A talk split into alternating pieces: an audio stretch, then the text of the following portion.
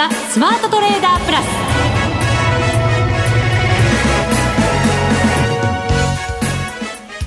全国のリスナーの皆さんこんにちは。内田まさです。ここからの時間はザ・スマートトレーダープラスをお送りしていきます。この方にご登場いただきましょう。国際テクニカルアナリスト福永博之さんです。こんにちは。よろしくお願いします。よろしくお願いいたしますえー、さてさて日経平均株価今日は228円31銭高1万6693円71銭となりました。配当一部埋めた感じですねすっかりね。そうですね、うん、まあ昨日はですねあの大幅反落といいますかね。あのえーと、権利付き最終売買日はしっかりとした値動きで、えー、高値引けであの3指数とも終えたんですけどね、はい、まあ、昨日はその反動で、えー、大幅安そしてまた今日大幅反発ということで、うんあの配当値分は本当に埋めて、えー、終えたということですから、はい、ちょっとあのと即日埋められないと、うん、その後あの弱含むっていうようなこれまでの経験則が、まあ、あったんですけど今日の反発、まあ、明日がね月末で週末ですから、はい、どうなるかにもよるとは思うんですけども基本形としては悪くないですよね。うん、ええ、それにしてはなんか、はい、今日あんまりどうですか？テンション高くない感じですか？福永さんどうしたんでしょう、ね、いやいやマーケットのテンションはですね、はい、いい。と思いますよ。マーケットのテンション僕のテンションはまた別で。連動してるわけではないんですね決してね。あのほらいつでもね冷静沈着自分で言うなって言われますけど。まあでも先週番組お休みで、はい、その前の週ねそんな話になりましたからね。そうそうそうね、ね、でも2週間ぶり話したいことが溜まってるんじゃないですかですか。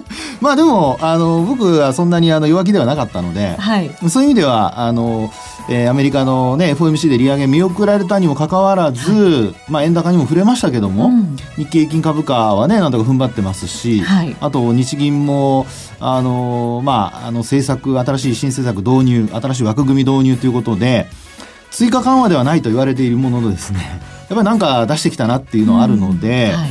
えーまあ、両方うまくこうね、あの利上げと追加緩和っていうふうにはなりませんでしたけども、なんか切り札残しときつつ、株価残ってると言いますかね踏ん張ってるっていうところ見ると、はい、ちょっとあのまあテンション的にはですよ。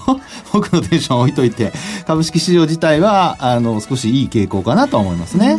落ち着いたのかなという感じかもしれない、ね、それだといいですけどね。はいさていよいよもう9月も終わり10月に突入ということになりますので、はい、番組の後半では福永さんの10月見通しなどもお聞きしていきたいと思います。はい、はい、よろしくお願いいたします。はい、よろしくお願いします。それでは番組進めていきましょう。この番組を盛り上げていただくのはリスナーの皆様です。プラスになるトレーダーになるために必要なテクニック、心構えなどを今日も身につけましょう。どうぞ最後まで番組にお付き合いください。この番組はマネックス証券の提供でお送りします。スマートトレーダー計画よーいドンそれではまずは足元の相場から見ていきましょう。日経平均株価228円31銭高16,693円71銭。トピックスプラス12.48ポイント1343.25ポイントで終わっています。えー、出来高が17億6000万株、売買代金は1兆8789億円となっています。えっ、ー、と、マザーズ指数は小幅ですね。プラス1.53ポイント、958.15ポイント。日経ジャスタック平均しっかりで8円32銭高2518円72銭で終わっています。はい。はい。改めて今日の上昇ですけれども。そうですね。はい、あのーえー、まあ皆さん朝方からもうあの、おそらくいろんなニュースをご覧になってですね、まあ昨日ニューヨークダウが110ドル高っていうことで終えてるんですよね。強かったですね。はい。あの、基本まあ、スタート時点ではほぼ横ばいで始まって、その後売られる場面があったんですけど、はい、ニューヨークダウ盛り返して終えているっていう、そういう流れなんですよね。はい。えー、まあその背景となっているのが、あのー、まあ、オペックの臨時総会って言っていいんですかね。うん、まあ今はだいたい OPEC 総会でって皆さん言ってるみたいですけども、はい、まあ実際にはその、えー、非公式会議っていうんでしょうかね。はい、まあそういったところで、あのー、まあ減産合意というんでしょうかね。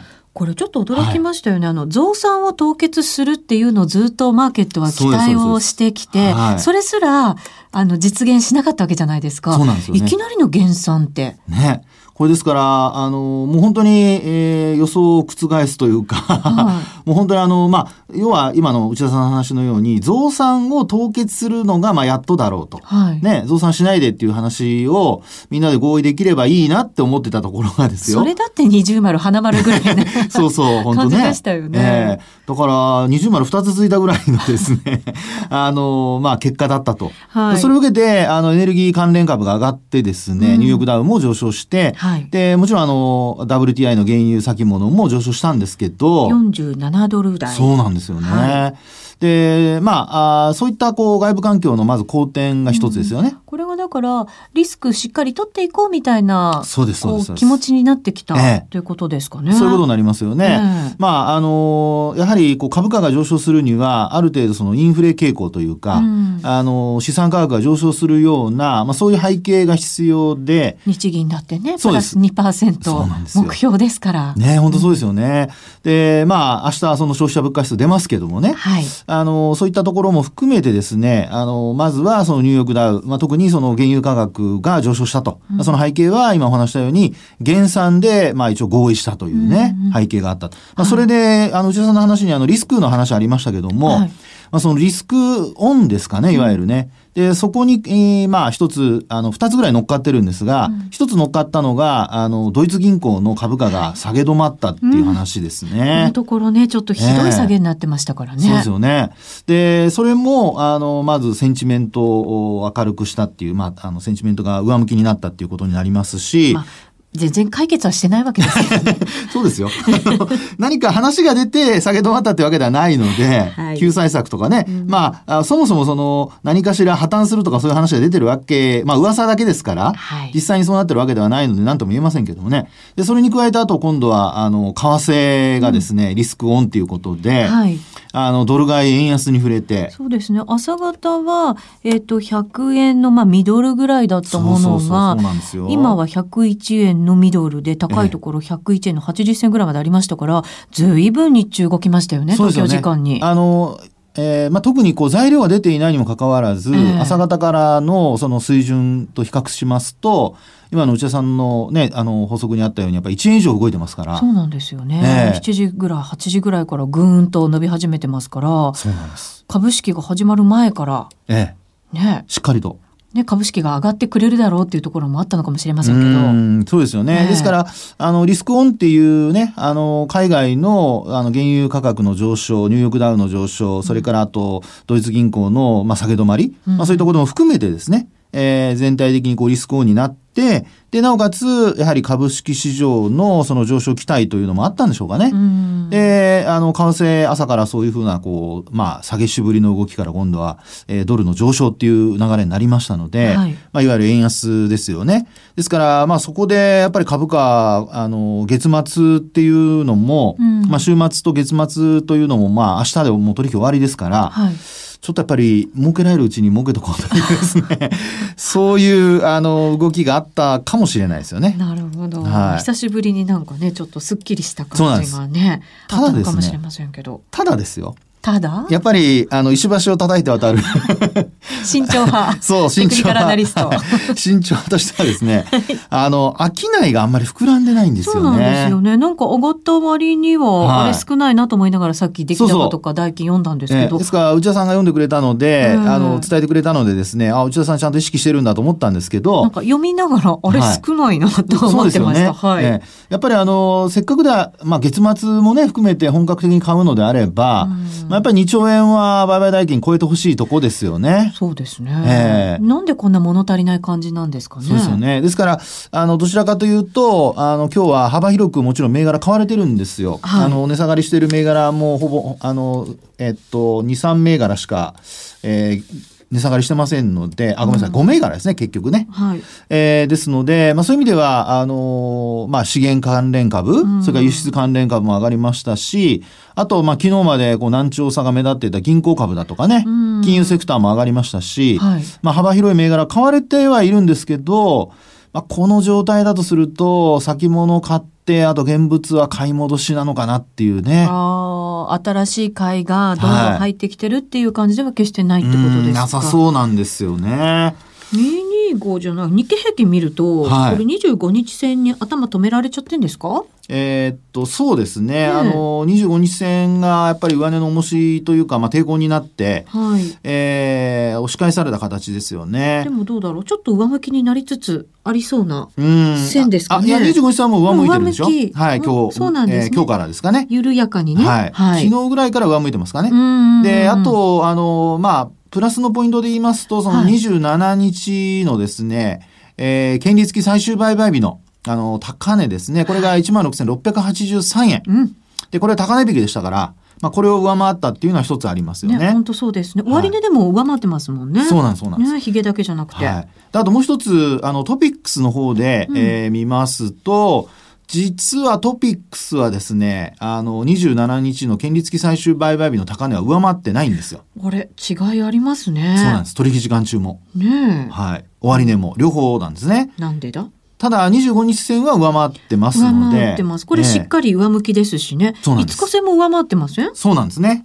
えー、5日線が今日の終値では1万、あごめんなさい、1341.72ポイントっていうところですので、はい、えー、終値が1343ですからもう、うん、あの、上回ってるということなんですけどね。ね。えー、えー、ただまあ今お話したように、あのーまあ、あ27日の権利付き最終売買日の高値を超えられていないということからするとですね、えー、多少やっぱり株式市場も商いのその薄さ、あるいは少なさというのも、やっぱりちょっと、えー、頭に入れといた方が、やっぱりもう明日で9月の取引終わりですし、はい、ね、10月取引もうあの、10月の話もしないといけませんが。番組の後半に取っといてくださいね。もちろん、もちろん取っときますよ。取っときますよ。はい。ということでですね、はい、やはりあの、少し、まあ、明日、あの、今晩のあの、アメリカでは、あの、4、6月期の、はい。GDP の確保値ですかね。そうなんですよね。えー、どうでしょうね。あの、アメリカの場合って GDP3 回出るんですけど、はい、速報値が出て、改定値が出て、確保値なんですよね。はい。で、今回作、3回目。3回目。はい。確定のやつですね。完全に確定するやつ。完全に確定するやつです。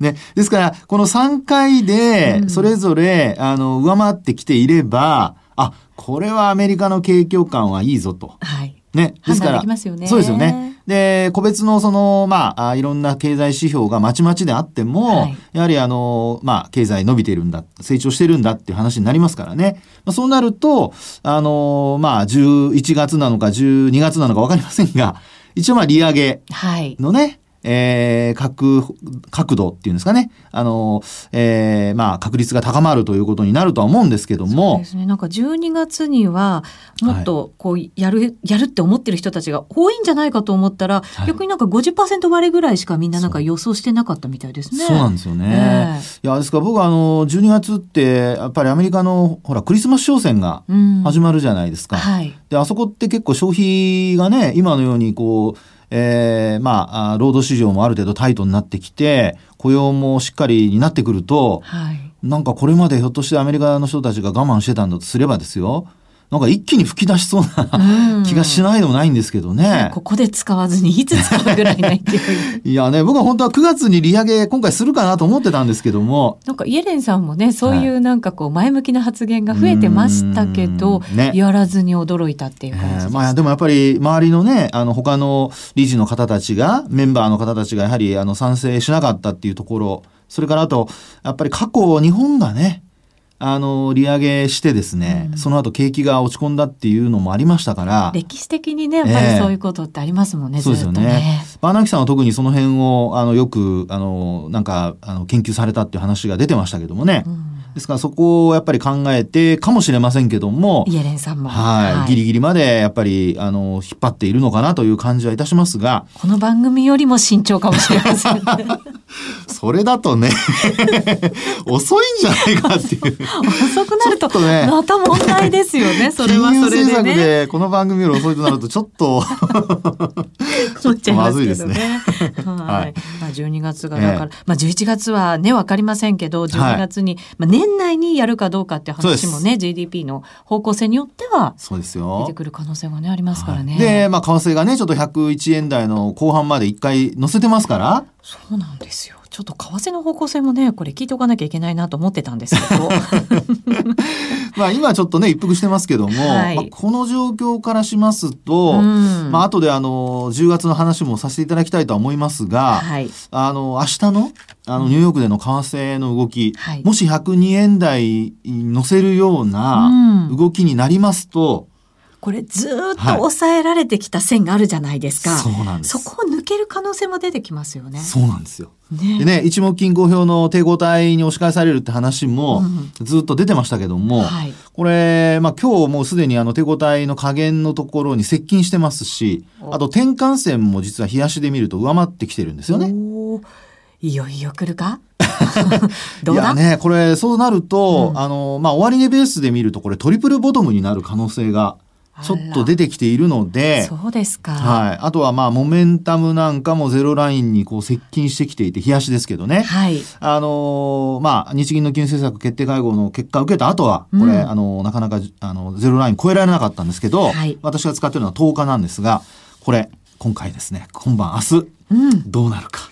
ね楽しみですよ。まあ楽しみで、か、あの、買ってる人はね、ショートしてる人はやっぱ買い戻すタイミングを逃さないようにする必要があるのかもしれませんけどね。ねあとこれから買おうと思ってる人たちもね。そうです。あと売ろうとしてる人たちもちょっと注意しながら。そうなんですよ。はい、いろいろね。ですね、この番組聞いてよかったと思ってもらえるように。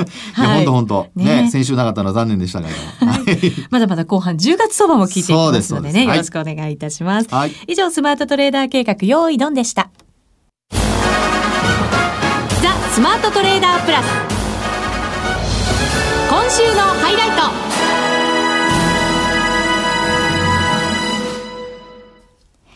さて、今週もトレードステーションの具体的な機能をようさんに聞いています。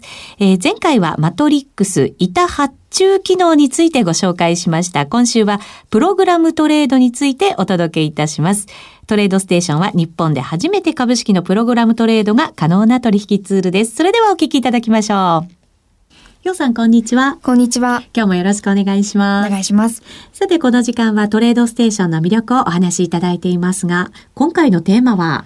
今回はプログラムトレードについてご紹介したいと思います。難しそうですよね。プログラムトレード。と思われても仕方がないのですけれども、はい、実はこれチャートに指標を表示させるのと同じような感覚で、えー、自動売買を組むことができます。ということは初心者でも簡単に使えるということですか？そうです。デフォルトですでに何十パターンかあの取引のプログラムというのが入っているので、はい、それを選んでいただいたりあるいは組み合わせていただいて使っていただくことが可能です。なるほど。初心者の方でもじゃあ簡単なものから選んでいって、はい、でプラス上級者になってくるといろんなものを組み合わせながら使うっていうことができますから、はい、自分らしいものが自分が使い勝手がいいものが作ることができるんですね、簡単に。トレードステーションにはあのバックテストという高機能なものがございまして、はい、例えば今自分で考えたこのアイディアが過去10年間ある銘柄で運用してみた場合どういった成績になっているかというのを一瞬で判断することができます。なるほど。あのトレードステーションの魅力の一つに膨大なデータがあるっていうのを教えていただきましたけど、はい、そのデータをここでも活かすことができるんですね。そうなんです。そのバックテストで得た結果どれが良かったどれが悪かったというのをもとにして自分のこの組んだプログラムをさらに改良することが可能になりますなるほどテストを通してより有効なもので試すことができるということなんですねそうです例えばこのいいアイディアが見つかったとしてもあの実際に取引をさせるのは心配という方も多いんではないのかなと思うんですけれども。ドキドキしちゃいますよね。そうですよね、うん、初めての方ですとやはり不安に思われることもあるかもしれないので、はい、その時は実際に自動売買をさせるのではなくアラートという機能を使っていただいて売買のタイミングになった時に知らせてくれるという機能を使っていただければいいかと思います、なるほど。アラートが鳴ったらじゃあ改めてそこで自分で売買どうしようかっていうことを、はい、もう一回自分の頭で判断することができるんですね。そうなんです。それも便利ですね、はい、あとはすごい上級者になった場合こう自分でプログラミングしたいっていう方も中にはいらっしゃると思うんですが、はい、そういう方向けにも何かあるんですか？機能が。はいあのトレードステーションでは中学校の英文法と同じ程度の難しさのイージーラングエッジっていう専用のプログラミング言語がございます。はい。その言語を使ってプログラミングすることができる。はい。自由自在に組んでいただくことができますので、既存のものでは物足りないですとか、うん、すごいものを思いついたとか、そういったものがあれば、ぜひこちらの Easy ラングジでお試しいただければと思います。なるほど。初級者から超上級者まで使えるのが、このトレードステーションのプログラムトレードの機能ということなんですね。はい。ぜひトレードステーションで、プログラムトレードの第一歩を踏み出してみてはいかがでしょうか。ようさんありがとうございました。ありがとうございます。え今週はトレードステーションのプログラムトレードについてお話しいただきました。まあ、簡単なものから難しいものまで対応ができるという。はい。はい。僕もあの、実は、あの、ちょっとやってみたんですよ。あ、プログラムトレードですか？はい。できました いやいやいや、そんな目で見ないでください、もう本当に。すごいですね。いろんなことできるんですね。いやいやいや。あ、今そういう目だったんですか？僕あの、本当にちゃんとできてるのって目だと思ったんですけど。いろんなことができるんだな一応、一応尊敬の話だったんです、ね、もちろんそうですよ。あらら、それは失礼いたしました。その他はないです。いやいや、まあ、あんまりあの、あれですけどもね。あの、結構ですね、はい、あの、あらかじめプログラムセットされているので、はい。あの特徴さえちゃんとそのプログラムの,、まあ、あの中身の特徴ですよね、うん、こういうふうにするとどういう結果が出るのかなあるいはどういう時にこのプログラムを走らせるといいのかなっていうね、うんうん、そこの部分をもう本当にあの自分のあの、まあえー、得意なと言ったらなんですけどテクニカル指標もそうですし、はい、あのそういったものをですねあの中からこう最初はまあ見ないといけませんけども、うん選んでチョイスしてやるっていうふうにすると、うん、そこをやっぱりこう深く掘り下げていくというね、はい、まあマイナス金利の深掘りじゃなくてあの プログラム売買の深掘り。深掘り。うまく使いますね。さすがですね、まあ、そういうふうにですね、はい、あのしていただくとあのよりなんて言うんでしょうかね。あの自分なりのあのまあプログラムあるいはパフォーマンスの効果っていうんですかね、うそういうのを引き出せると思いますので、はい、えー、あの本当にまあ、今もう、あの、サービス始まってますから、はい。お試しはぜひちょっとやってみていただくと面白いかなと思いますけどね。そうですね。トレードステーション講座開設キャンペーンは終了間際ですね。明日の9月30日、金曜日までということになります。このキャンペーンですが、えっと、9月30日までに講座開設していただくと、はい、10月31日までに取引した分が、はいはい、えっとですね、えー、手数料が全額キャッシュバックされるという。全額？そうなんですよ。全額ですよ。全額取引手数料ですけどね。損した分じゃないですよ。取引手数料が全額無料になりますので。手数料全額無料。そうなんですよ。まあ、じゃあ、キャッシュバックってことは、ね、返ってくるってことですもんね。そうなんです。10月上旬にはこうキャッシュバックになるという。ことですね。8月15日まで取引したものはですね。はい。はい、ですから、ぜひぜひ、はい、チャレンジしていただきたいなと思います。はい。はい。ぜひ、えー、まずは、えっ、ー、と、これはトレードステーションで、えー、検索していただいて、ね、はい。詳しくはそちらで、えー、ご利用いただきたいと思います。はい。以上、スマートトレーダープラス今週のハイライトでした。みんなで参加。今週のミッション。さて、ここからは10月相場について見通し伺っていきたいと思います。10月ってでも難しい時期じゃないですか。いや、本当ね、10月はそういう意味では、ね、あの、まあ、大統領選挙のですね、まあ、候補者2人のえー、また討論会ですか、はい、まあ、それもに確か2回ですよね予定されてますしね。ね。うん、であとはあの11月にはもうそれこそ大統領選挙始まりますし、はい、えー、ですから、まあ、10月はあのそういうふうに長い目で見たスケジュールを見ますと後半はやっぱりなかなか動きづらくなる可能性ありますよね。うん、そうですね、えー、あとはなんか暴落の季節なんてよく言われますけどね。いや本当そうなんですよね。えー、であの、まあ、株式市場と為替市場両方でちょっと見ていかないといけないと思うんですが、はい、あのまああ両方やっぱり関係してくるものから最初にお話ししますと、やっぱりあのさっきのあの原油価格じゃないですけどもやはりあの外部環境でですね、うん、えー、アメリカですとやはりあのエネルギー価格が上昇するとニューヨークダウンも上昇しやすいってなりますよね。はい、で、えー、それによってリスクオンになると為替もどちらかというとドルが強くなるっていうね、うん、傾向が出てきますから。まさに今日のような動きですよね。ですえ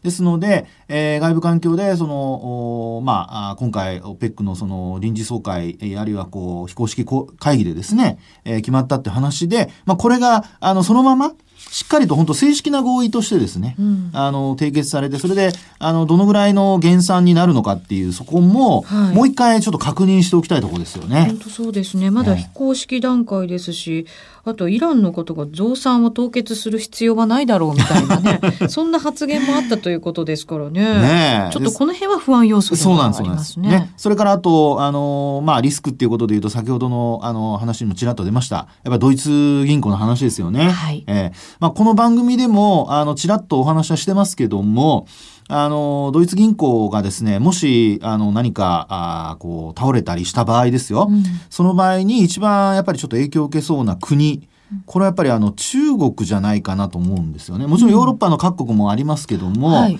あの、やっぱりドイツ、特にあの、まあ、中国では習近平さんが、いろいろ日本の過去の、まあ、日本との過去の歴史の中で、ドイツを見習えとか、まあ、いうお話をこう、よく出しますよね。はい。はい、で、その中で、やはりあの、ドイツの話というのがよく出てきますので、うん、まあ、そういう意味ではですね、ドイツの銀行が倒れた時に、やっぱり中国の資産結構持ってますから、あの連鎖倒産みたいな波及の仕方をする可能性もあるということですかね。そうですよね。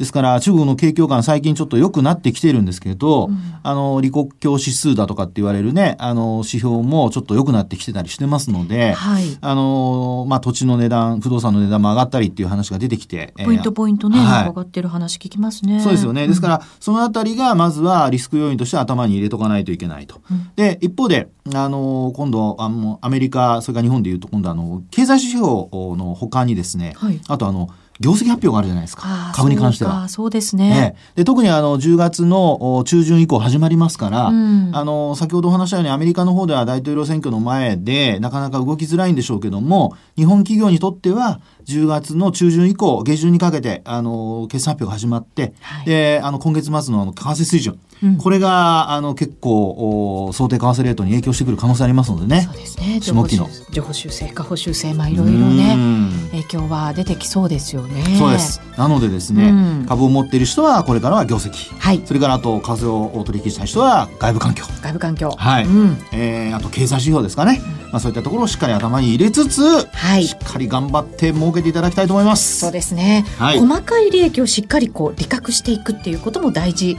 そうな月ではありますね。不透明要因が、まあ、あのくすぶってきてきているあるいは意識されている時はそういうふう、まあ、ストラテジーがいいと思いますね。はい、はい、福永さんありがとうございました。はいお別れの時間でございます。ここまでのお相手は福永博之と内田まさみでお送りしました。それでは皆さんまた来週ま、この番組はマネックス証券の提供でお送りしました。